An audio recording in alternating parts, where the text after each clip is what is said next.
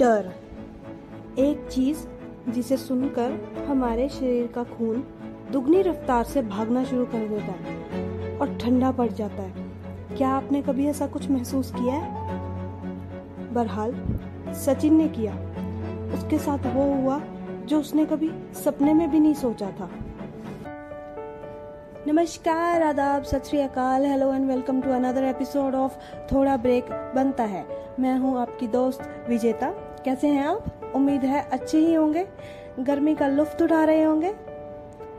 तो चलिए आज का मुद्दा शुरू करते हैं। आज बात करेंगे लंबीधार माइंस की।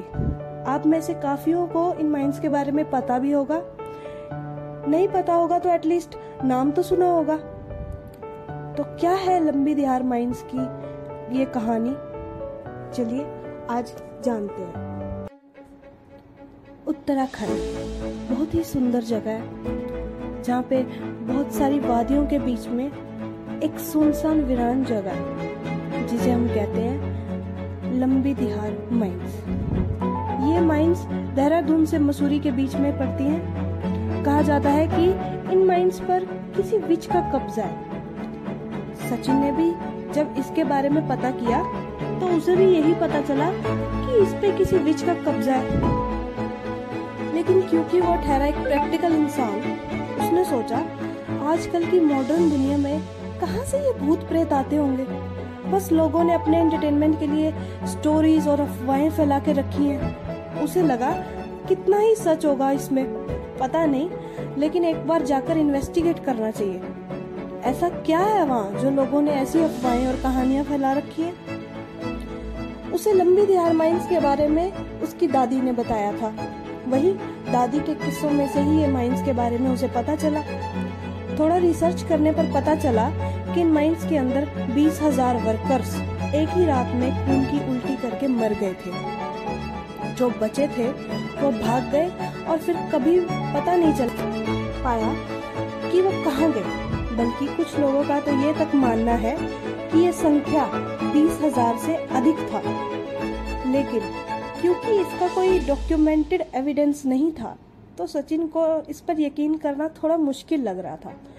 क्योंकि वो एक प्रैक्टिकल इंसान था तो बिना जांच के, बिना परख के, बिना प्रूफ के उसके लिए ये सब मानना थोड़ा मुश्किल था। अकॉर्डिंग टू सचिन, कहानियों पर यकीन करना is not a good choice. उसका मानना था आप उसी पर यकीन करें या तो आपने जिसे आंखों से देखा हो, जिसका कोई प्रूफ हो, जिसका कोई एविडेंस हो, तभी आप उस आप उस चीज को पर अपनी कोई राय बनाएं। कई हादसों से भरा पड़ा था लंबीधार माइंस। जैसे कुछ लोगों का मानना था कि उसके आसपास से अगर आप कार या बाइक लेकर निकलते हैं, दिन में भी या रात में भी, तो आपका एक्सीडेंट हो सकता है। किसी के द्वारा वहाँ पर कुछ स्ट्रेंज चीज देखना या महसूस होना ये वहाँ की आम बात है। आसपास के गांव वालों का मानना है कि इन जगहों पर रात को तो छोड़ो, दिन में भी कोई जाने के बारे में नहीं सोचता। उन लोगों को एक यकीन है कि वो विच उस जगह को ना तो कभी छोड़ेगी, ना उस जगह को कभी बसने देगी। सचिन के मन में बस एक ही सवाल था कि क्या वहाँ पे कुछ हॉन्टेड है। फाइनली उसका मसूरी जाने का प्लान बना और बिना टाइम वेस्ट किए वो अपने सफर पर निकल पड़ा।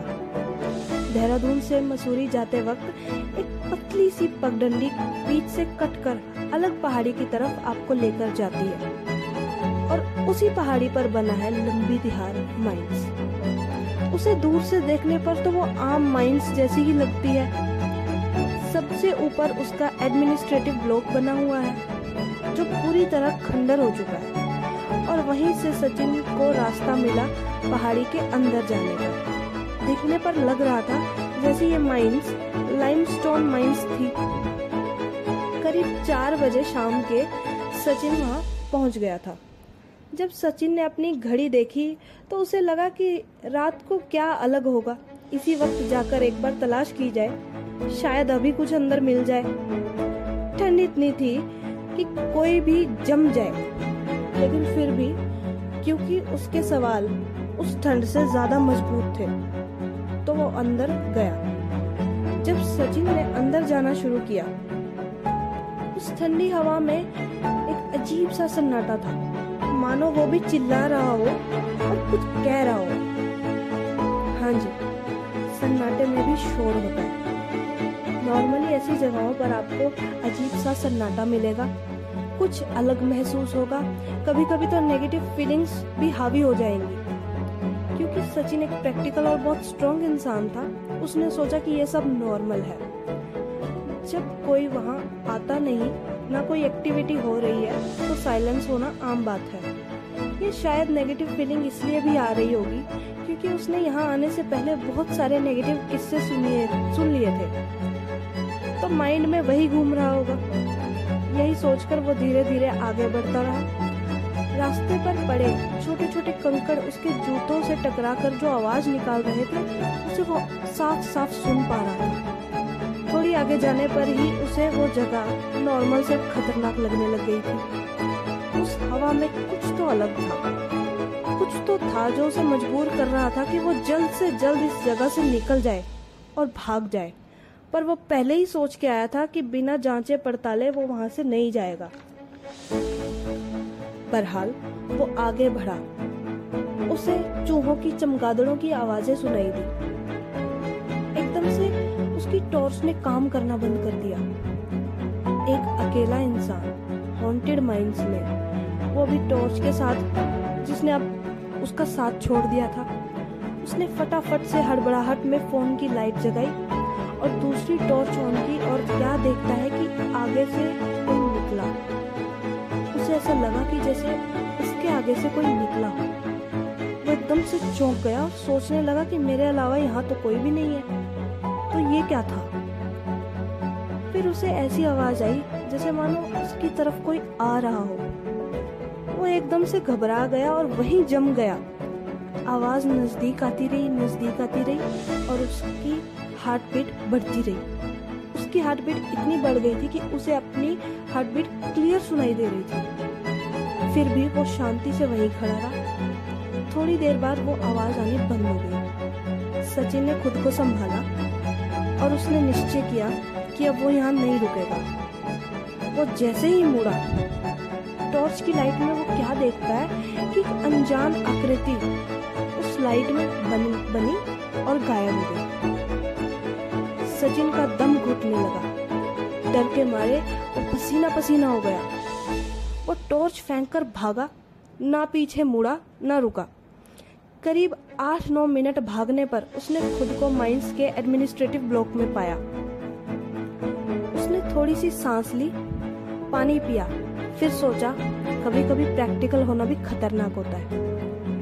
कभी कभी बड़े बुजुर्ग लोगों की भी बात सुन लेनी चाहिए। वो ऐसे ही नहीं कुछ भी बोल देते।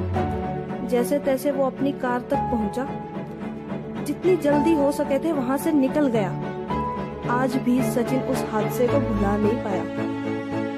पैरानॉर्मल वर्ड एग्जिस्ट करता है, भूत प्रेत एग्जिस्ट करते हैं या नहीं ये कोई नहीं कह सकता, लेकिन जो हादसे एक्सप्लेन नहीं किए जा सकते, जिन्हें समझाया नहीं जा सकता, समझा नहीं जा सकता, वही चीजें पैरानॉर्मल में आती हैं।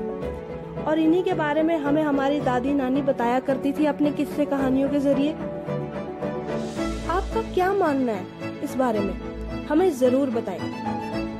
अगर आपको कोई भी इंसिडेंट शेयर करना हो, फीडबैक देना हो, तो कृपया हमें मेल करें। हमारा हमारा ईमेल आईडी है podcast for life zero six at the rate ji mail dot com. हमें आपके मेल्स का इंतज़ार रहेगा। प्लीज़ अपना फीडबैक हमारे साथ शेयर कीजिए, या कोई शिकायत हो तो दोनों हाथ जोड़ के माफ़ी। तो फिर से मिलेंगे आपको अगले एपिसोड में। अभी दीजिए इजाज़त। Take care. जय हिंद एंड बाय बाय।